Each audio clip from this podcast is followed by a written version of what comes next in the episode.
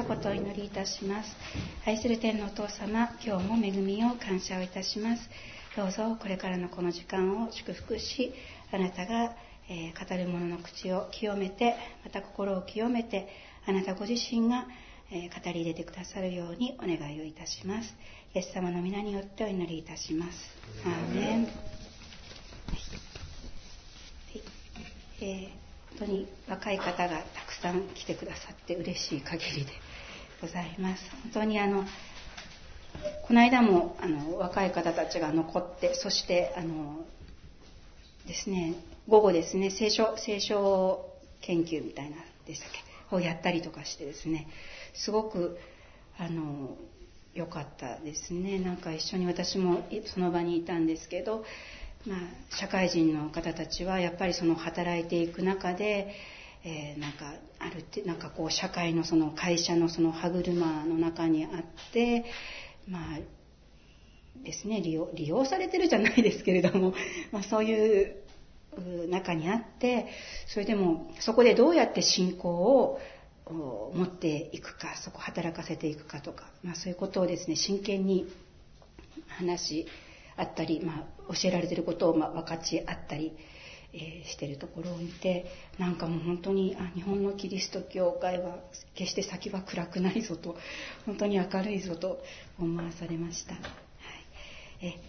えっと、今日はその若い方もいらっしゃいますしあの、まあ、慎み深い考えという題であのお話ししていきたいと思いますがあの、まあ、私の体験も踏まえた中であのメッセージして導かれていきたいと思います、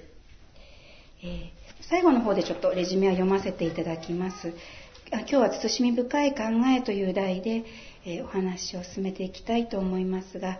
はじめに対象をえ男性、女性、夫婦という形に絞って聖書では男性と女性の在り方をそれぞれどのように記しているのか見ていきます。最近はもう性差を語るっていうことを結構タブーとされるようなあの風潮がありますが私自身の体験を踏まえまた聖書の記述に思いを馳せてできたメッセージとなります、まあ、いろいろなお考えがあるとは思いますが、えー、聞いてくだされば幸いです。私が、えー、聖書学院で学んでいた時、本部の街道を利用してよく結婚式が挙げられていました。本部の街道はとても広いんですね。えですから、え大勢の方が、えこの挙式をしたいということであの、まあ、クリスチャンじゃない方もよく来られて、谷中栄先生があの詩式をして結婚式が挙げられていました私たち進学生は、えー、お手伝いをするために式に参加しそして谷中栄先生が詩式を務める結婚式の進行を街道の後ろで見ていました。聖書のエペソ書を開き夫に関する教え妻に関する教えを読み神の御前で制約し、指輪の交換が行われ、祝福の祈りの後、二人が夫婦であることが宣言され、改宗の祝福の拍手の中、新郎新婦は退場するというような流れでした。エペソ書の妻に関する教えは、妻は夫に従いなさいというものです。夫に対する教えは、夫は妻を愛しなさいというものですが、坂井先生の言葉は、妻は夫に従いなさいという妻への教えの方がより力が込められているように聞こえました。明治生まれの先生ですし、先生が生きた時代がより女性は男性に従うということを、まあ、進めているんだろうなと、その時はちょっと思いました。聖書の中には女性に対する厳しい教えが記されている場所があります。第一テモテ2章12節から14節をお読みいたします。私は女が教えたり男を支配したりすることを許しません。むしろ静かにしていなさい。アダムが初めに作られ、それからエヴァが作られたからです。そしてアダムは騙されませんでしたが、女は騙されて過ちを犯したのです。ちょっと、まあ、なんか女性としてはこう納得いかないような、なんか差別とも取れるような厳しい言葉ですけれども、これは今も昔も教会にはさまざ、まな人が集います。中には力を持っていて、なおかつ教会に良くない影響をもたらす婦人が存在したのでしょう。そのような婦人が教会に混乱をもたらすことがないように、パウロは注意としてこの言葉を書いたのでしょう。この手紙を書いたとされるパウロは、ガラティア書で、信仰者は奴隷も自由人も男も女も差別はなく、キリストにあって一つであると述べています。また、女性が教えることに関しても、旧約の時代から神のお言葉を託されて民に伝える女預言者が存在していますから、パウロが女性への差別を理由に、女性が教える立場に立つことを否定しているわけではありません。マタイは福音書のキリストの系図で、信仰を称賛された女性たちの名を男性の名とともに記しています。聖書は女性の人格を尊重しています。テモテの手紙でパウロが伝えたかったことは、神が与えた秩序を守らなくてはならないということでしょう。坂井先生が結婚式の知識の際にお話しされた式辞に、夫婦の調和をオーケストラに例えたお話がありました。一つ一つの楽器が主張して音を出していては、素晴らしい名曲が騒音にしか聞こえなくなってしまう。夫婦もそれと同じで調和が必要であり、夫婦が調和するために神の与えた秩序が、夫は妻を愛し、妻は夫に従いなさいという教えであるというお話でした。坂井先生が妻は夫に従いなさいという教えを強調しておられたのは、今思えば夫である谷中博美先生と共に家庭を築き、教会と進学校、そして教団に携わる仕事をする本当に多忙な中で、夫婦の調和の難しさや重要性を痛切に感じておられたからなのでしょう。そして、夫に従う難しさも感じておられたのかもしれません。泊まりがけであの、ある時、まあ、坂井先生が泊まりがけでお出かけになられて、まあ、それが超教派の、多分、いろんな教団教派の女性牧師が集まるような、あの、集会だったみたいなんですけれども、そこから帰ってくると坂井先生が、いや、正教団の女は強いよと、あの、他に集まった牧師先生、女性牧師先生たちとこう接する中で、それをすごく感じたらしくて、いや、正教団の女は強いと。なんかこう、しみじみと、全然自慢するとかそういうことではなくて、むしろちょっとこう、反省じゃないですけれども、そんなニュアンスでしみじみとおっしゃっていたのを思い出します。正教団の女性牧師は強いそうです。で、まあ、その当時、新学生として私を含め、4人の女子が寮で生活していたのですが、誰が一番気が強いかという話になった時に、なんでそんな話になったのかわからないですけれども、坂井先生は私を大きな眼鏡のレンズ越しにこう睨み見ながら、あんたが一番強いよとおっしゃいました。全く自覚がなかったので、ええー、そうですかとごまかしていましたが、ま、周りに認識されているのに本人に自覚がないのはたちが悪いですね。今は自覚があります。すでにまあ、天に変えられましたが、正教団の若潮教会で長く牧師をしておられた、まあ、小玉徳先生が、まあ、ご自身の夫婦のエピソードを交えて明かししてくださったことがあります。児玉先生、えー、ご夫妻が、えー、用事を済ませ、まあ、バイクに二人乗りをして帰ろうとした時まだ徳先生がバイクに座ってないうちに越弘先生がバイクを走らせて一人で帰ってしまったそうです。しかも越弘先生が、まあ、急いでいたのかちょっと分かりませんけれども、まあ、急いでいらしたんだと思うんですが、まあ、徳先生が後ろに乗っていないって気がついたのが随分走った後だったそうなんですね。それがもう本当に笑い話として、まあ、お話ししてくださったんですけれども、まあ、徳先生は、えー、10年間この越弘先生を変えようとして一生懸命戦ったそうです。でも、ある時、えー、相手を自分の思い通りに変えようとすることが間違いで間違いであることに気づかされたそうです。一人一人が神様によって個性を与えられ、神様のために召されている。その人を自分の思いのままに支配しようとしてはならないこと。またパウロの警告のように、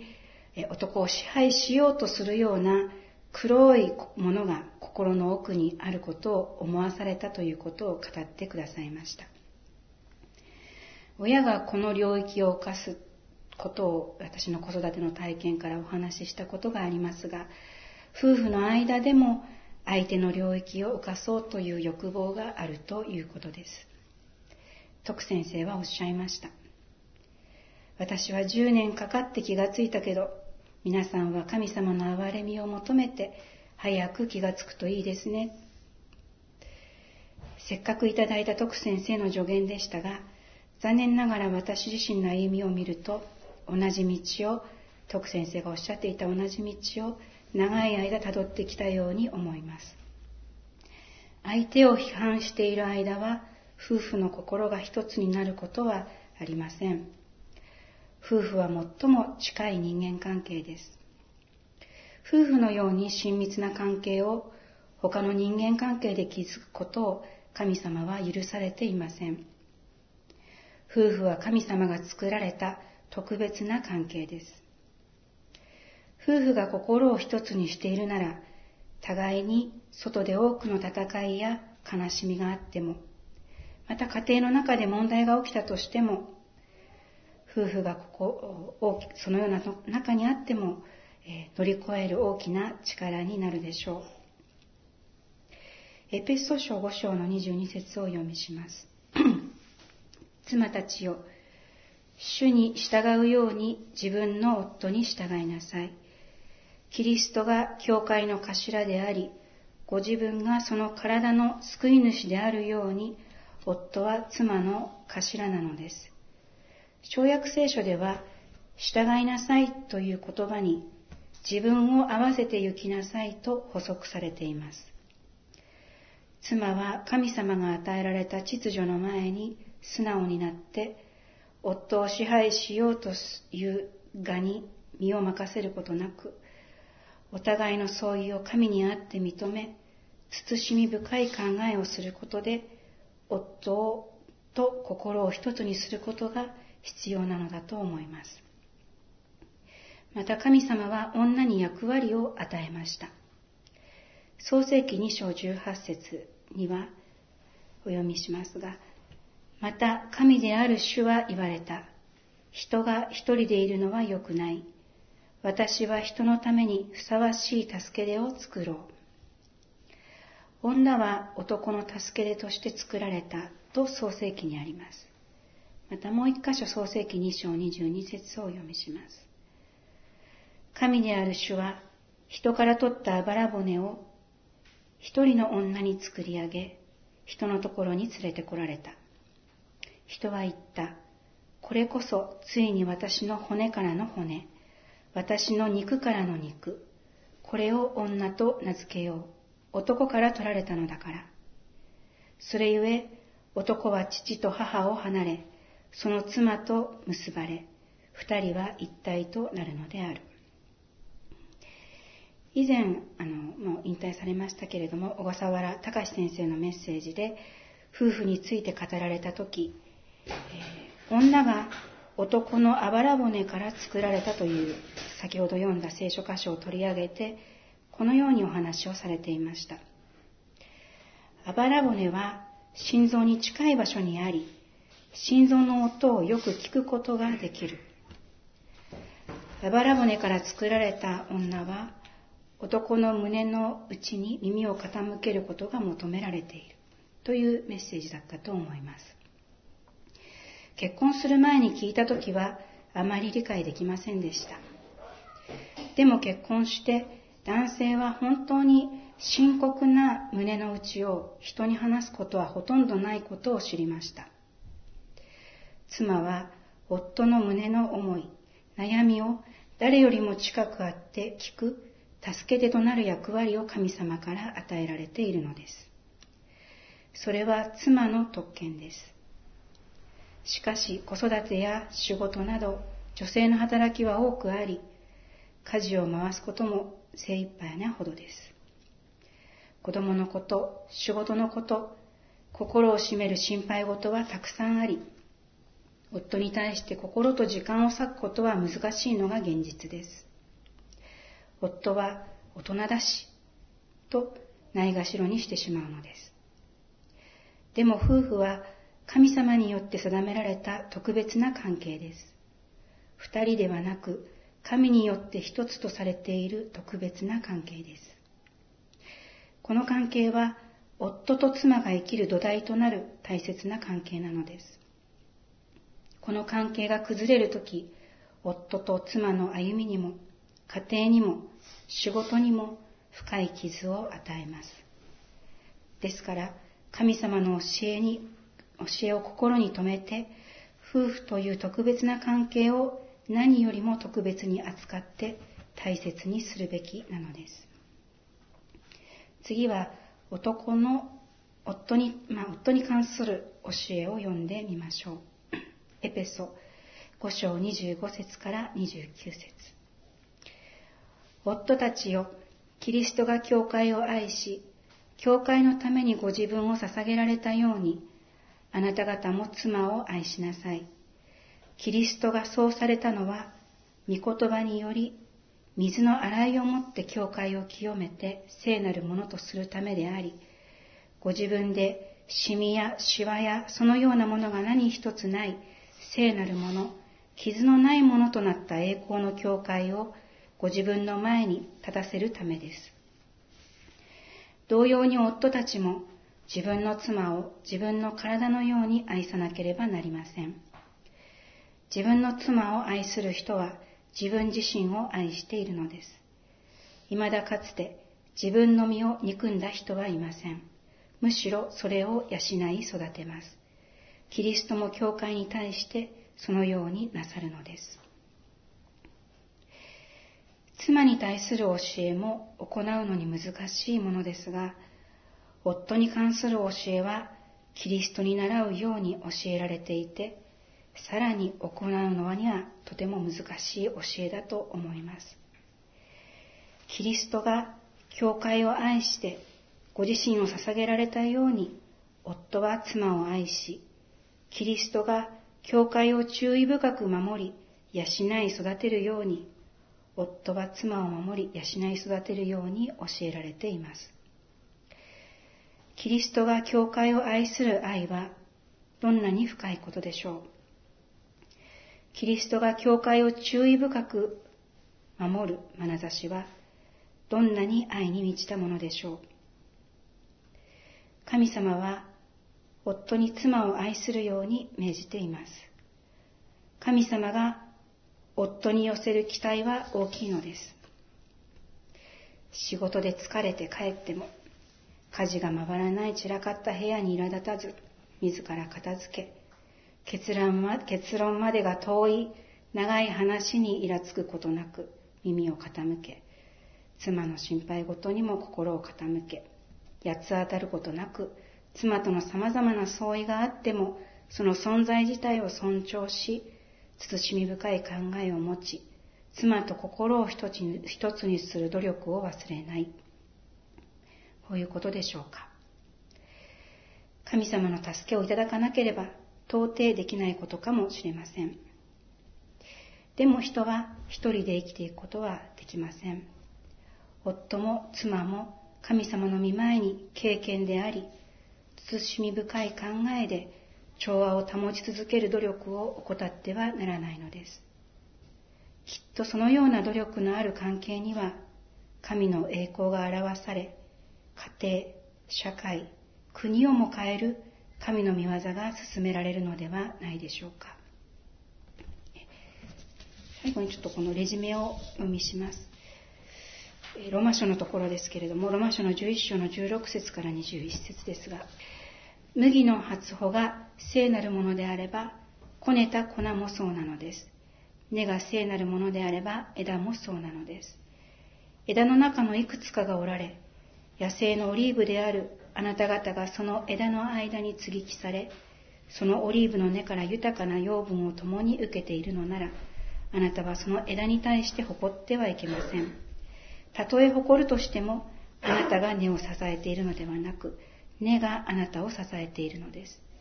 するとあなたは、枝が折られたのは私が接ぎ木されるためだったと言うでしょう。その通りです。彼らは不信仰によっておられましたが、あなたは信仰によって立っています。思い上がることなく、むしろ恐れなさい。もし神が本来の枝を惜しまなかったとすれば、あなたをも惜しまれないでしょう。以上ですが、え、違法人とイスラエルの関係もまた、慎み深い考えを持って関わっていくべき関係です。私が初めてイスラエルのために祈ることを教えられたのは、中学生の時でした。青梅教会の浜野義恵先生が教えてくださいました。イスラエルが神様に特別に選ばれた民であることを聞いたときに、イスラエルが特別なんてずるいと感じたのを覚えています。自分が一番でありたいという思いが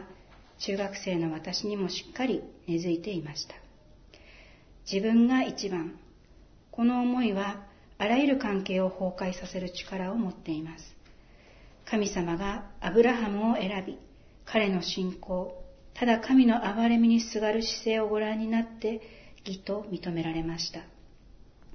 神様はアブラハムとその子孫を他の民から選び分かたれたのです。神様の主権によって選びは行われました。そのことを私たちは認めて、慎み深くありたいと思います。イスラエルの失敗をも神様は用いて、罪からの救いという素晴らしいご計画を全ての人が自分のものとして受けることができるようにされたのです。罪人であることは、イスラエルも違法人も変わりありません。神様は旧約聖書を通してイスラエルが霊的に回復することを語っておられます。私たちは慎み深い考えを持ってイスラエルの回復のために祈りたいと思います。一言お祈りいたします。愛する天のお父様、慎み深い考えということがどんなにか大切であるかということを思います。どうぞ私たちが日々の生活の中で様々な人間関係の中で慎み深い考えを持ち続けることができますようにあなたの御前にあって経験であることができるようにお守りください。特にこの夫婦という関係男女の関係が本当に祝福されたものとなっていきますようにあなたの守りを与えてくださいイエス様の皆によってお祈りをいたしますアーメン